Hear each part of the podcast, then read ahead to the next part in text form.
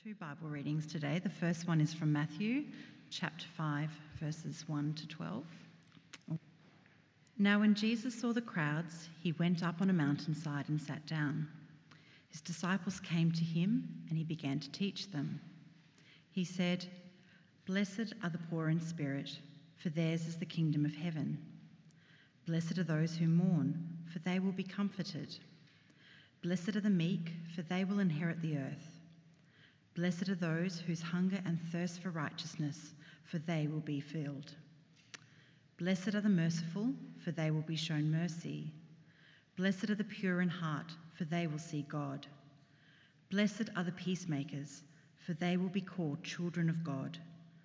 Blessed are those who are persecuted because of righteousness, for theirs is the kingdom of heaven. Blessed are you when people insult you, persecute you, and falsely say all kinds of evil against you because of me. Rejoice and be glad, because great is your reward in heaven, for in the same way they persecuted the prophets who were before you. And our second reading is uh, Revelations chapter 2, verses 8 to 11. To the angel of the church in Smyrna, write These are the words of him who is the first and the last, who died and came to life again. I know your afflictions and your poverty, yet you are rich. I know about the slander of those who say they are Jews and are not, but are a synagogue of Satan.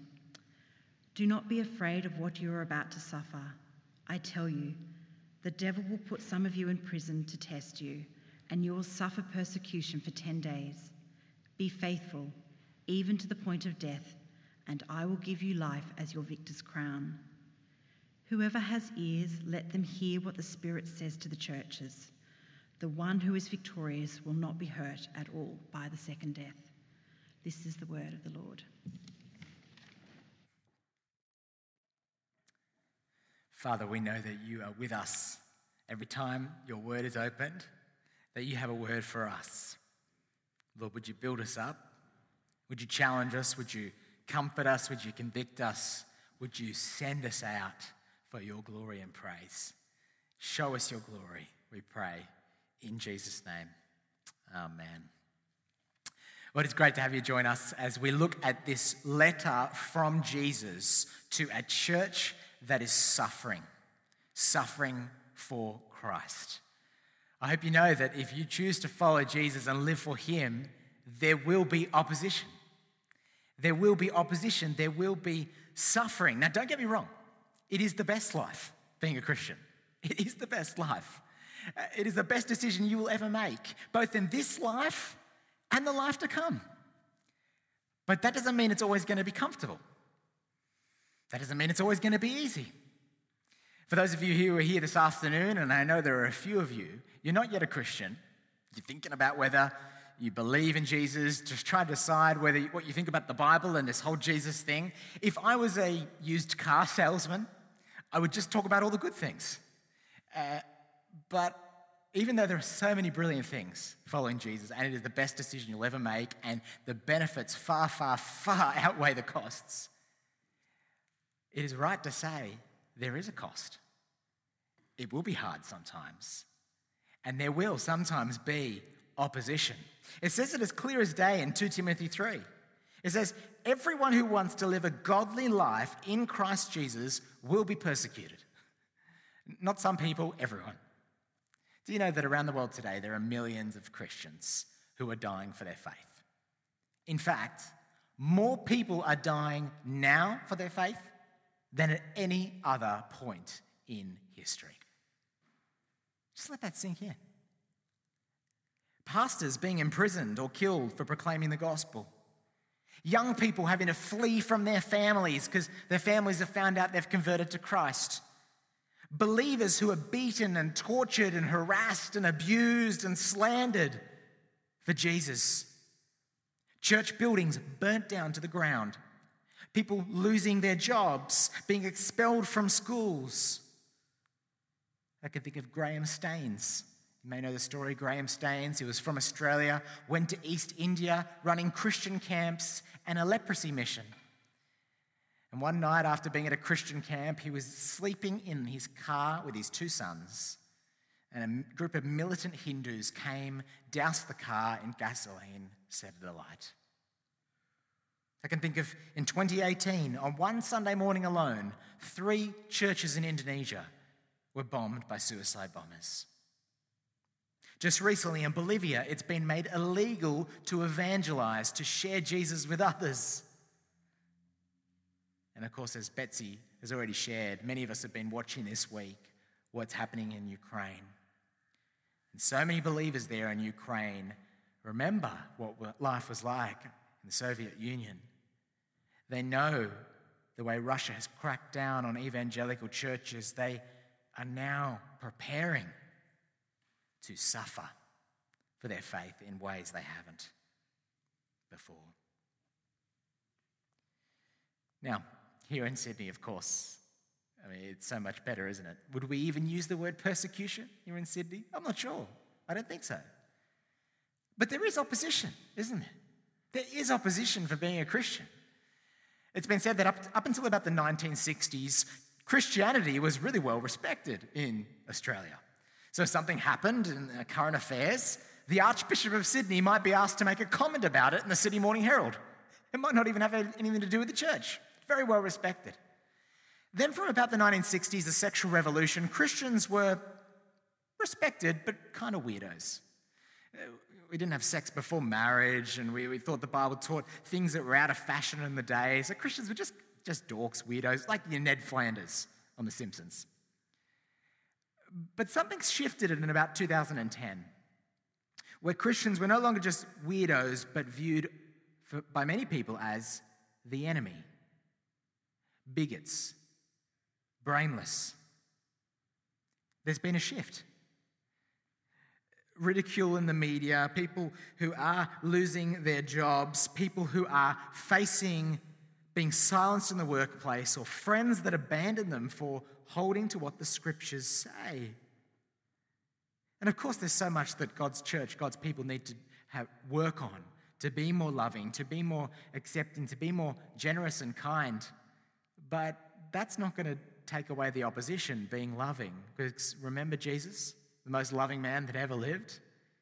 He was opposed, opposed to death. May I say, perhaps if you haven't faced opposition for Jesus recently, Maybe you haven't been living boldly enough for Christ. So many of us are tempted to be like a chameleon.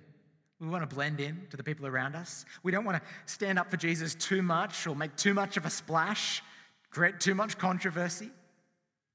You think about when you watch a rugby game and the players at the end of the game, they come off and they're covered in sweat and dirt and blood, and you look at them and you go, well, they've played.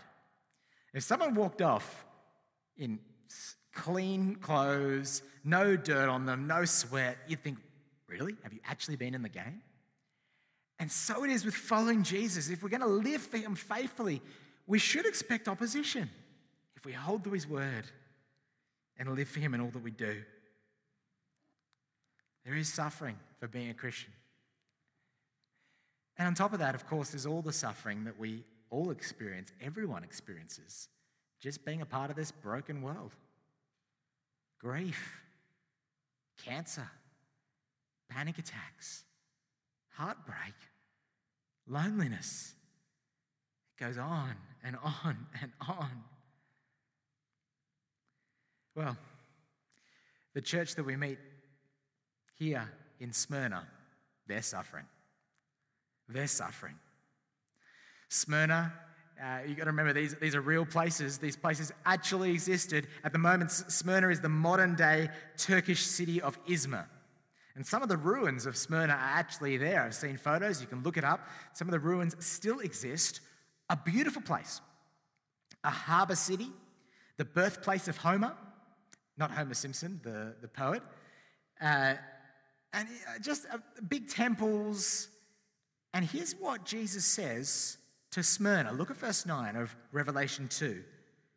Verse 9 of Revelation chapter 2. Jesus says, I know your afflictions and your poverty, yet you are rich. I know about the slander of those who say they are Jews and are not, but are a synagogue of Satan. See, the church in Smyrna is being afflicted. Being afflicted. Here's what was going on in Smyrna at the time. At the time, the law said that you had to revere Julius Caesar, revere Caesar as God. It was a Roman colony. Uh, you had to make sacrifices to Caesar. You had to worship him. But the Jews, the Jewish religion, was protected legally. It was a recognized religion. They didn't have to make those sacrifices, they didn't have to pledge allegiance and praise Caesar. And what was happening was Christianity was growing. It was no longer a small little sect. More and more people were becoming Christians. And the Jews, maybe they felt threatened by the way Christianity was growing. Maybe they were annoyed that Christians weren't following all the Jewish laws that the Jews followed.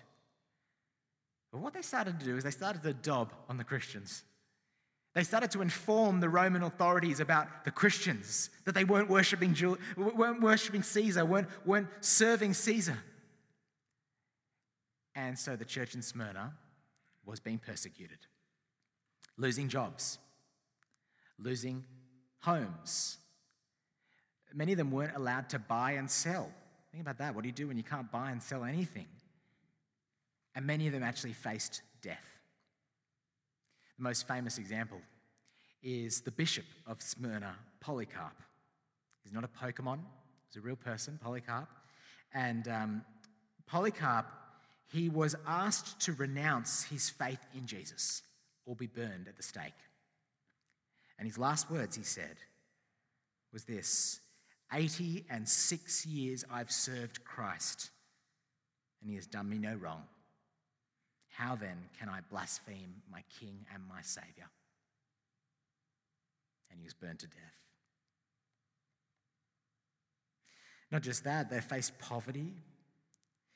And Jesus here says that they're being persecuted by the Jews who are a synagogue of Satan. Now, this isn't being anti Semitic. By calling them a synagogue of Satan, it's saying these Jews were meant to be serving God's purposes, but instead they're serving Satan. So I hope you know that we're in a spiritual battle. Satan does not want God's church to grow.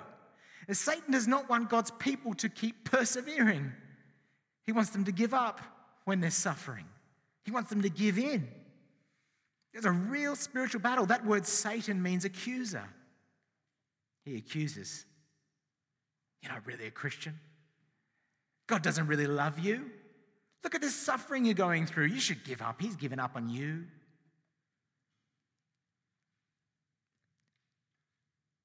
But what does Jesus say to this church in Smyrna as they suffer, as they face death? What does Jesus have to say to a suffering church? What does he have to say to you and I? this afternoon. Many of us suffering in life. Many of us have had horrible weeks. All of us will suffer. All of us will face opposition. What does Jesus have to say to us? Four things. Four things.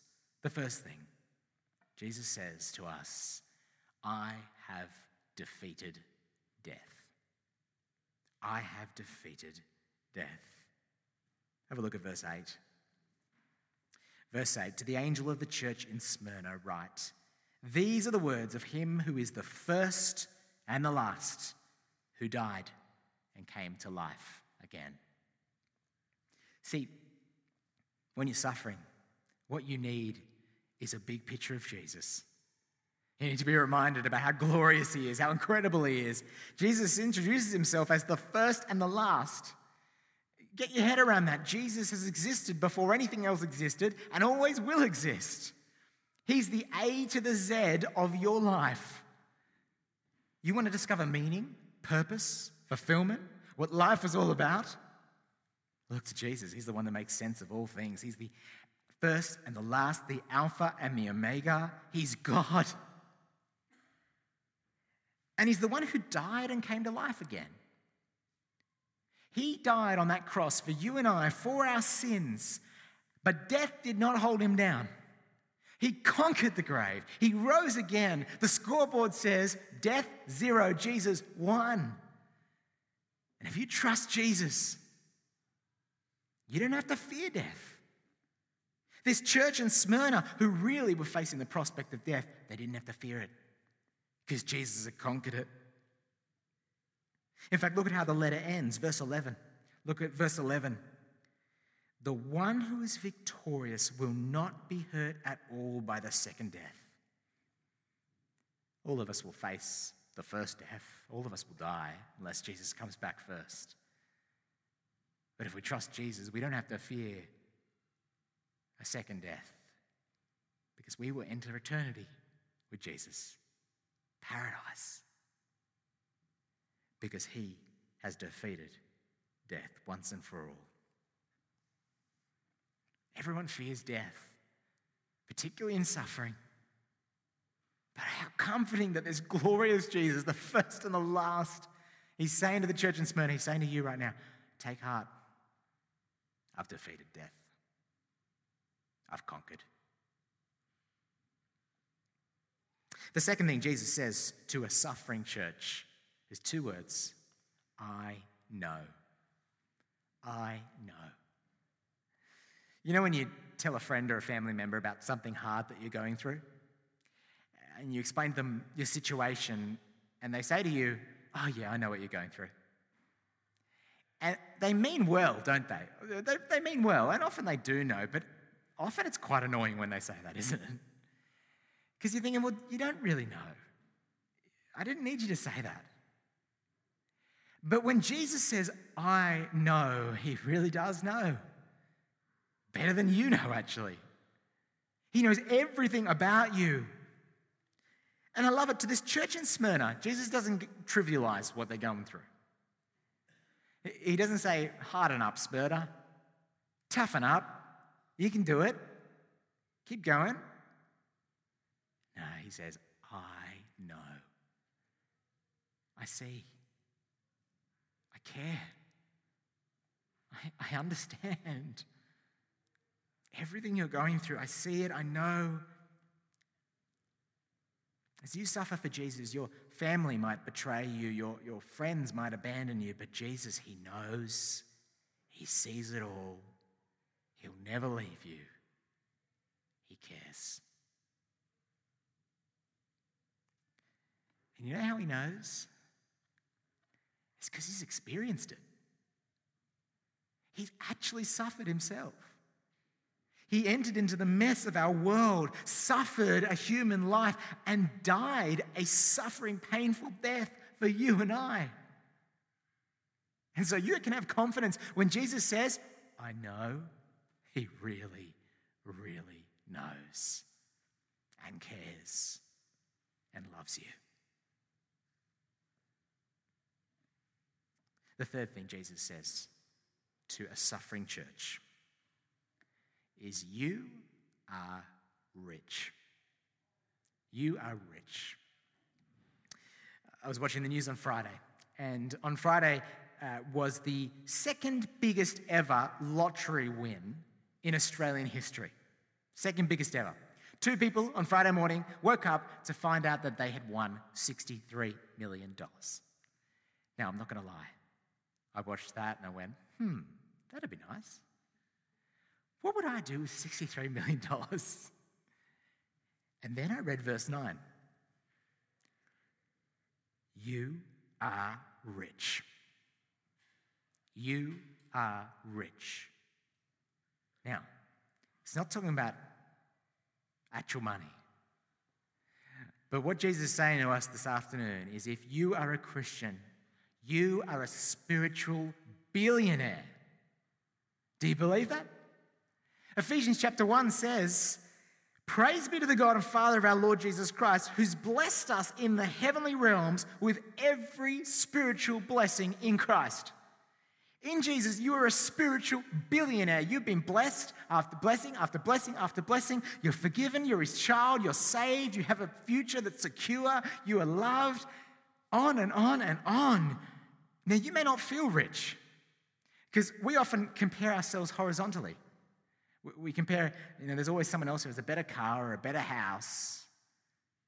But if you look to Jesus, you see you're truly rich truly rich. Here's what's crazy He's literally just said, I know your poverty.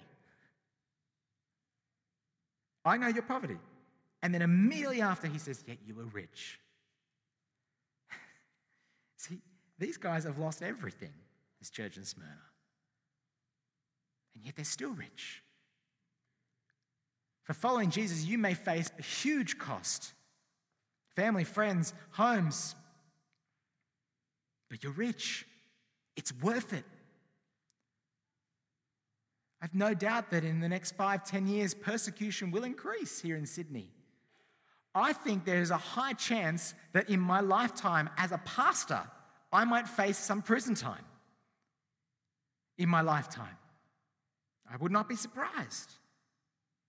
But whatever we go through, we are rich.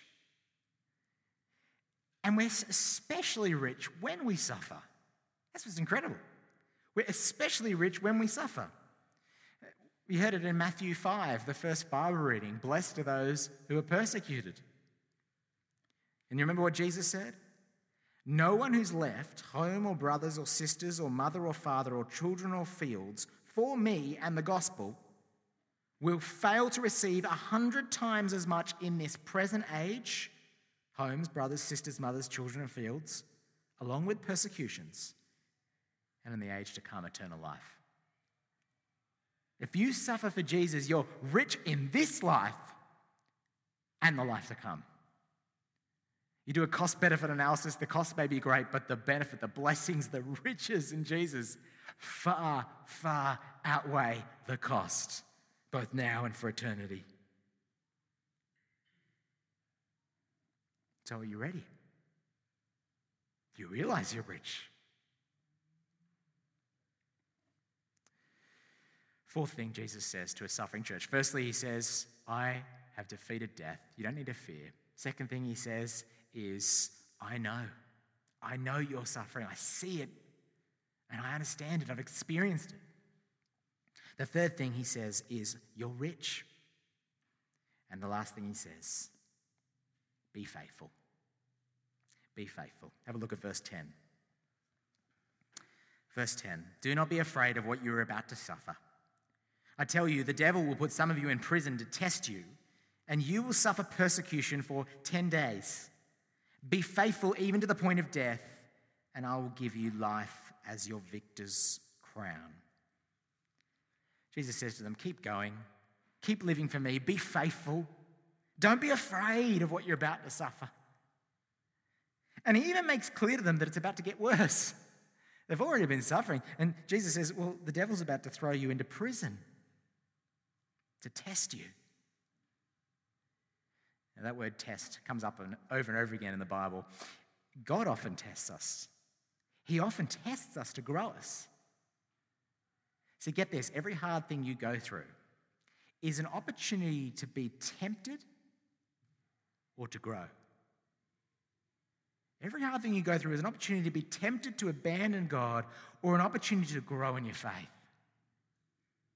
So, here, yes, the devil is throwing them into prison to test them, and yet we know God is sovereign, the first and the last, sovereign over all things, even this.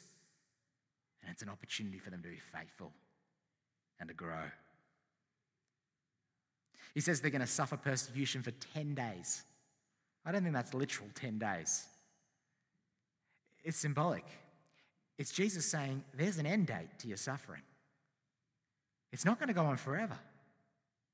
It may end in a week, it may end in a year, it may end when you die. But I've still got an end date. Paradise, heaven's coming. Your future's secure. I'm holding on to you. And so Jesus says, Be faithful, even to the point of death. Do you love Jesus more than your life? Gee, that's a huge question I've had to wrestle with this week. Because if you do persevere, he promises a reward. The athletes at the time were used to winning a race and they'd get a, a wreath on their head a victor's crown. And the victor's crown they're promised is life, eternal life. And the only person who can give that is the one who defeated death. Jesus persevered to the end. He hung up on that cross, persevered, carried out his Father's will to the final moment, dying for you and I. Dietrich Bonhoeffer is another example. A man who was faithful to death and received the crown of life. He was in a concentration camp and he was leading a church service in 1945 in that concentration camp when two men walked in the door ready to take him to be executed. And he said, This is the end, but for me, the beginning, the beginning of life. So, church, will you keep going? Whatever opposition you face for Jesus, whatever suffering you're going through now, remember Jesus is the first and the last. He's defeated death. You don't need to fear. Remember, He knows, He sees, He understands, He cares. Remember, you're rich, rich beyond your wildest dreams, spiritual billionaires, and no matter what is taken away from you, you have all those riches in the gospel. And so keep going. Be faithful even to the point of death. Stand up for Jesus, live for Him, be faithful, hold true to His word. Because that crown of life is waiting. The wonderful crown of life that Jesus will give to you, to I, on the final day as He welcomes you into eternity. Amen. Let's pray.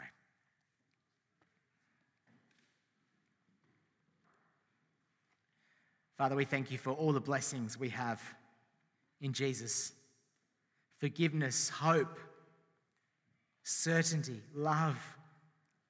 We are so rich. Help us to remember that. Thank you most of all that Jesus has conquered the grave. Thank you for the forgiveness we have because he's done that. Thank you that you see our pain, that you've experienced our pain yourself. No other religion has anything like that. That you know, you truly know. And so, would you help us to persevere? Would you help us to be faithful? We think of our brothers and sisters around the world right now who cannot meet for church like we are doing this moment. They face death. Christians in Ukraine, Christians around the world. Help them to be faithful. Even to the point of death, help them to remember the riches they have and to experience your peace and your comfort. And Lord, we thank you for the crown of life that awaits us. In Jesus' name we pray.